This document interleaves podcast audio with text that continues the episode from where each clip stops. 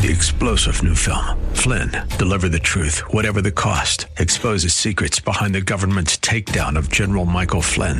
Flynn knew what the intel world had been up to. He ordered the first audit of the use of contractors. This set off alarm bells. He told the truth. He was the most dangerous person for Donald Trump to hire. They had to get rid of Flynn. Flynn, deliver the truth, whatever the cost. Available now. Watch it today. Go to salemnow.com. Salemnow.com. I believe we all do it as Christians. We find ourselves in a dark valley and we begin thinking that God seems angry. Job did here in chapter 30, as we'll see next, right here on Abounding Grace. Join us.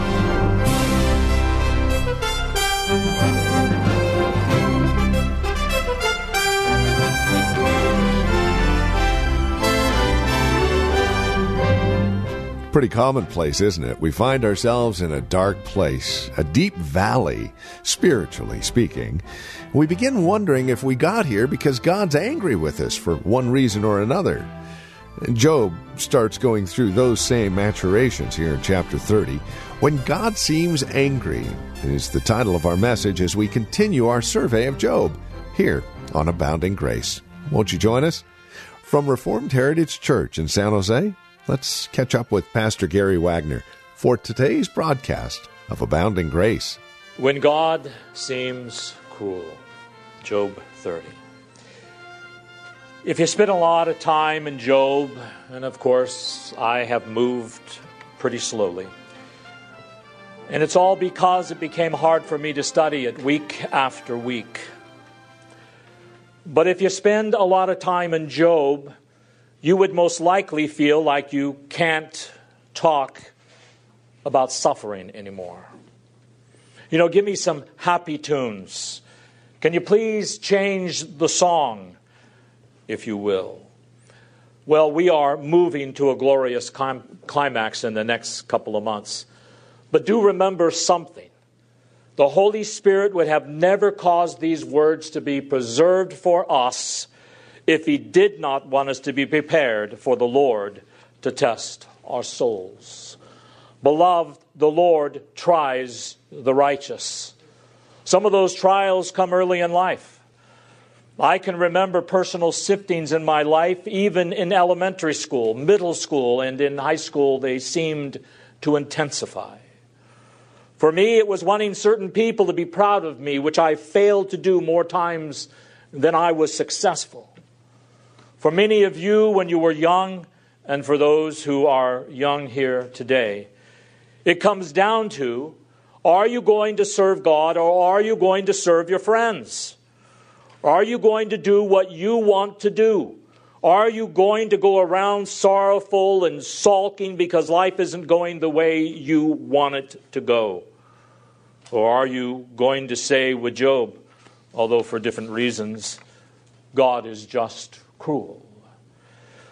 Why did I have to be born into this family?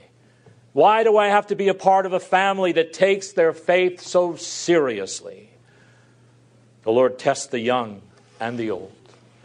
Why did I get this husband? Why did I have to have this wife? Why am I going through these lonely times in my life? Why is there not a friend who will come alongside of me and actually encourage me so I can have what Solomon talked about? If two walk together, it's good because if one of them falls, the other one can hold them up.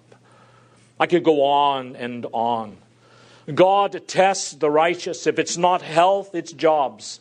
If it's not children, it's your mental state, it's depression, it's frustration, it's feeling like Lot did living in an ungodly culture, just vexed. Lord, when are you going to come and deliver your people? When are you going to come and promote the gospel again? Depressing already, isn't it? Okay, but Scripture says we are pilgrims. We have no continuing city here. Our roots are not here. They are in heaven. So, whatever your particular testing looks like, maybe it's a continual headache. Maybe it's your husband who is the continual headache. Maybe it's your parents, you think. Whatever it may be, Whenever God has put his finger on you and says, Stephen and Catalina and Don and Dennis and Francesca and Kurt, listen, I want you to deal with this issue in your life. Then when we need and then we need to remember two things about all our troubles. God's sovereignty and God's love. God is the author of our trials, and therefore it is foolish to try and resist them, but He doesn't send them to us like Job says here God, you seem cruel. We can't follow Job here. The Lord is never cruel to us, beloved. He loves us. So when He sends us more trials, it is because He says, you know what? If I don't press on Gary right here, if I don't put him on the ground crying over his sins now, that sin is just going to grow and get bigger and bigger. If I don't knock the wind out of his sails, if I don't humble him, if I don't cause the elders to say something that they need to say to him or whatever it may be, you go ahead and fill the blank in in your life. Maybe it's your job, your family, your finances, your health. If the Lord does not test us, who knows what is going to happen to us? Maybe we're going to get fast, fat and sassy and forget about God. Maybe we're going to think, hey, I'm a servant of God, but it is only because life is going just like you want it to, and you feel like you've won the lottery of life. And then as you read Deuteronomy, particularly the first 12 chapters, what was God's answer to his people of old? Listen when I bless you and I bring you into the land, beware lest you forget. Beware lest you forget. You didn't get these blessings by your own strength or because you deserve them. So it's important for us to remember both of these things. It is not enough. And I've seen people do this. I've done it my, in my own life. Well, you know, God's sovereignty, God's sovereign, so we just need to suck it up and bear it up. Well, it is true God is sovereign. He ordains whatever comes to pass, but that is not the whole story. God is loving in his sovereignty toward his people. And that's the only foundation that is going to give us the patience and the endurance when God refines us and tests us. And when we are on our face before Him, we just need to say, wait a minute. God is not being cruel to me. He can't be cruel to me. He loves me. He loves me. And I may not feel like He loves me right now, but I don't have to feel like it all the time. I just need to trust Him because His word will never fail to come to pass, my friends. Now, this chapter can be very easily divided into three sections. The first section is verses 1 through 15, where Job continues with, and we've talked about this the last time we were in Job, when God was with me. That was Job's theme. When God was with me, I was wise, respected, loved. I was a prince among my people. And at the end of chapter 29, Job didn't say, okay, I'm finished crying about my circumstances. This is all just now going to go back to normal. No, his crying just continues on. And he says, Now let me tell you what happened. Those who are younger than me, they don't respect me any longer. They hate me. They laugh at me. They mock me, especially their children. He says in verse 1 Men before, who I would not have allowed to keep my dogs, their children now mock me. Look at these men who do this, verse 8. They're children of fools, children of abasement, and children of no name. He says, Look at the people who are mocking me. They live in the wilderness.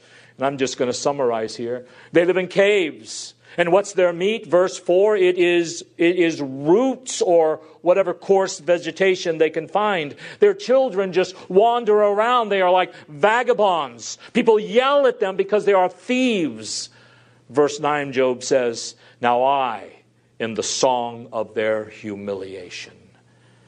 So, how did I go from being a prince among the people? God gave me wisdom, but now I am the laughing stock of fools, he says. Verse 10, they hate me, they spit on me right in my face. Verse 11, Job says, Here is why. Because God has loosed my cord.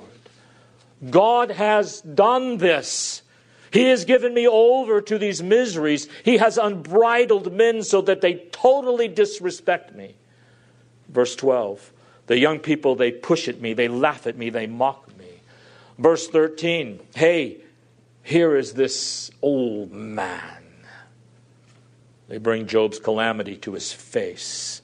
Where is your godliness now, Job?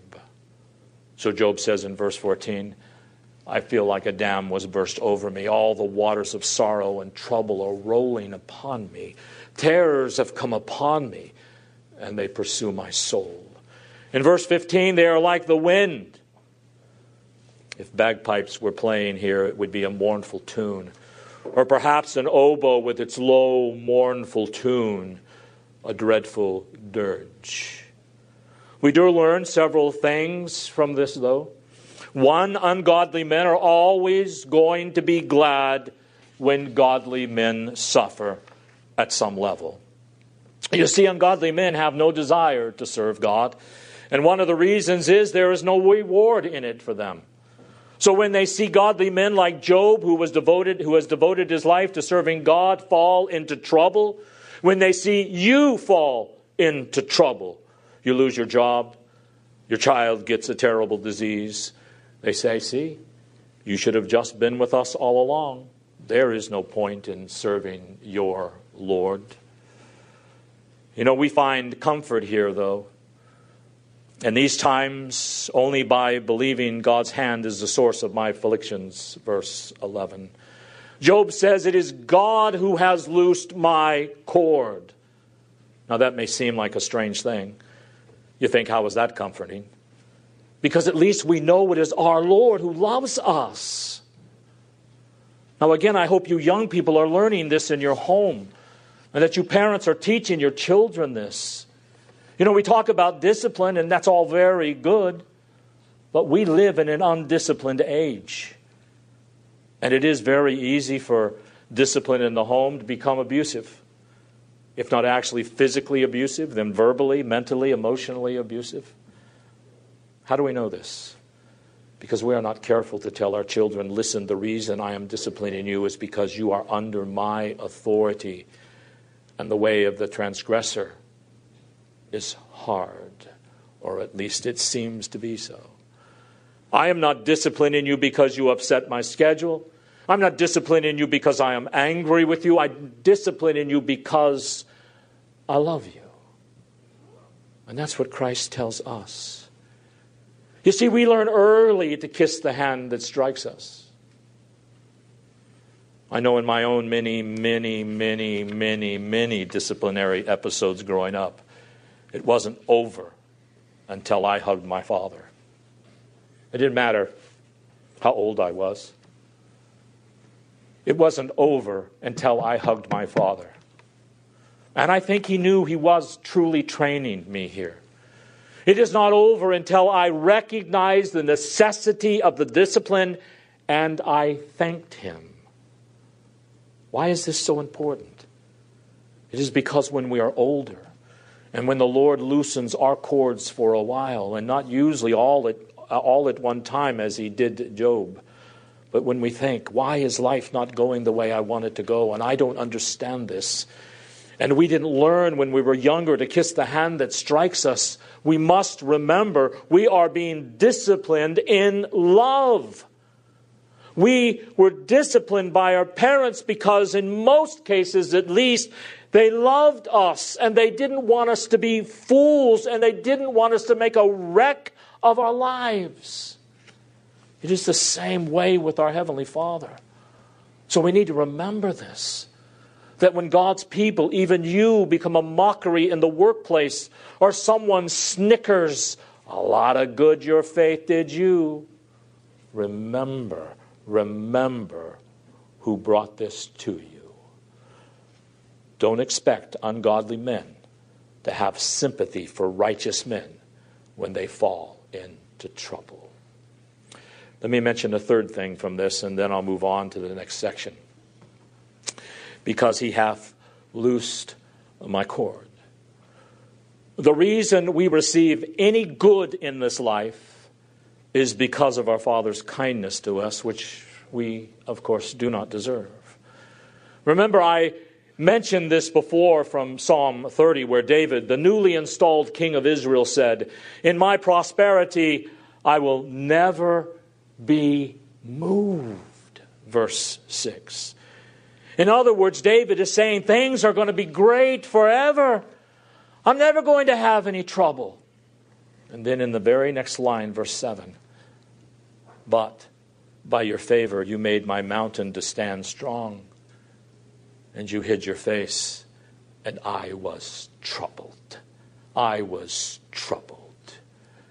You know, I said last time we were in Job, we need to make sure when we are going through a blessed period in our life that we are humbled and we give the Lord credit for all of it, all of the blessings. And then we must be very grateful to God for it. If we're thankful for the Lord's goodness, then when He does test us, our first response is not going to be solidness, complaining, and even go as, going as far as Job does to say, Lord, you are cruel. Because when we are going to, we are going to remember all of the good I have had is a gift from God. It wasn't owed me. It was good. It was, it was His goodness to me. Shall we receive good from the Lord and not receive evil? So it's very important to recognize that all of our blessings in life come from the Lord. So when He chooses to take them away for a season, we don't say, God must have forsaken me. Really? Think of all the godly men and women in Scripture who have lost something but have gained more in the losing. Noah survived the flood and the destruction of the old world, entering into his coffin for six months, and yet he gained the whole world. Joseph lost the love of his father. As a teenager, he was very, very close to his father, but then all of that was stripped away from him by his own brothers for a long period of time.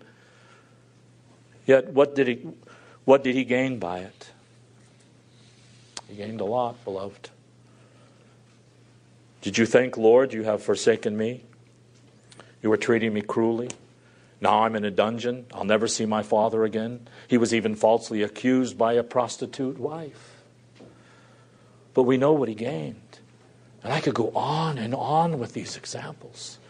David was a vagabond living in caves and dens and holes in the earth when he was on the run from Saul, but he gained a crown. You see, the Lord, by these examples, is teaching us. Listen, when I loose the cords, I want you to do two things. I want you to remember that I was the source of your undeserved blessings. So when the good that I was the source of ends, that you still rejoice in me and love me and serve me and recognize that everything you have comes from me. And second, when I loose the cords and take it away, the blessing for a while, and test you and make you tired or touch your health or complicate your marriage or whatever it may be, I want you to walk in faith. I want you to trust me still. Now, a lot of people will say, yeah, well, we, you know, we need to pray and we need to believe the Lord. But we must remember faith is an active thing, beloved. The just shall walk by faith. It's just, it's just not, yeah, well, I prayed. But then we have to walk in faith. We have to obey the Lord. We have to trust that He does all things well and that it is our for our joy. Of course, Job is not here quite as yet. Because in verses 16 through 20, Job says basically, God is ignoring me. And this is his real grief. As bad as it was to be the song of fools, Job said, Okay, my soul is poured out. These are days of affliction. I am so thin from not eating that my bones are poking out, and I can feel them. There in verse 17. He says it is my is like my muscles are twitching all of the time. Again, it's because of his disease. He said his garment has changed. And this is a picture here that because he has no flesh, it's like he's wearing a bag that just hangs down, but because his sores are oozing, his garments are just clinging to him, sticking to him like a tight collar around his neck. If you can imagine, it's not a very pretty picture.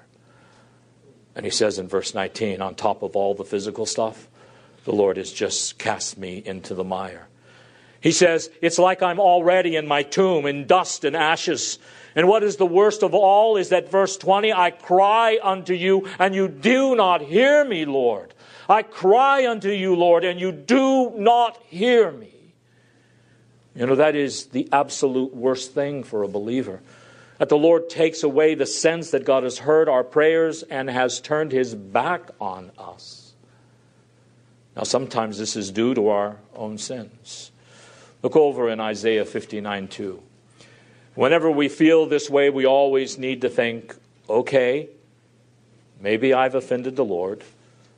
Where do I need to repent? Sometimes when we're when you're young, it was like I prayed for something, but the Lord didn't seem to answer, and I keep thinking, well, prayer must be worthless, right? But I forgot chapter 59, verse 1 of Isaiah. Behold, the Lord's hand is not shortened that it cannot save me, nor is his ear dull that it cannot hear. But your iniquities have made a separation between you and your God, and your sins have hidden his face from you that he will not hear it. Who's he talking to here? It is his people. So don't think, well, I'm going to really pray. Lord, help me to get this job. I really need this job. And then you don't get it. Don't then say, well, prayer's worthless. Have you forgotten? Maybe there's a hundred sins in your life you're not repenting of or that you're just holding on to. When you're young, you pray, Lord, I really need direction. Show me where I need to go to college and show me what I need for my calling, and uh, nothing comes. And you think, why hasn't the Lord heard me? You forget you're indulging in all of these lusts of the heart. And you're not meditating on God's word. And the Lord, in effect, says, Do you think I'm Santa Claus? Do you think you can rub your magic lamp with a few little prayers and get what you want? And yet, you're not humbled before me? So we always need to remember when it seems like the Lord has withdrawn that sense of, I hear your prayers. And if you are a believer, you know what I'm talking about. That He withdraws that sense of His fellowship with you. Well, then do this first. Ask, Lord, where have I sinned against you? Where have I broken your commandments? Where am I living in sin? Show me my sins. David prays this throughout the Psalms Lord, search me and show me. Keep me back from presumptuous sin, from those hidden sins. Wash me and make me clean. But of course, this wasn't the reason that God wasn't hearing Job. Job was a repentant man. Repentance was his daily habit. He had no warning that his trials were coming, he did not expect them. He was walking with the Lord, and even when all the bad stuff happened, the first thoughts were toward the Lord. And we may assume that that week he lay prostrate on the ground with his three friends, examining himself. He is searching his soul before the Lord and seeking to repent. But unfortunately, he listened to his friends and they've just drolled on and on and on. And yet, he still has no answer. Job says, You know, I think the Lord really has cast me off. There is no answer, there is no relief, there is no indication that God is going to comfort me in any way. I look at my home and there is destruction. My friends mock me, fools mock me, and there is silence from heaven. This is horrible. And I pray that our hearts are not so cold that we cannot at some level sympathize with Job. Job wanted the Lord more than anything else. And to him, it seemed like he was nowhere to be heard. So, how do we apply this to ourselves? We need to run to Jesus. Well, this has been Abounding Grace with Pastor Gary Wagner from Reformed Heritage Church in San Jose. As we have closed out our time together today, I would remind you that our desire is to know how this program encourages you in Christ. Now, there are a couple of three ways that you can contact us to provide us with this information. And again, it would really encourage us a great deal if you'd take a moment and let us know how the program is encouraging you in your walk and relationship with the Lord Jesus Christ. Here's how to contact us. Phone number is 408 866 5607. That's 408 866 5607. Our website, where you can drop us an email and even learn a bit more about us, is reformedheritage.org.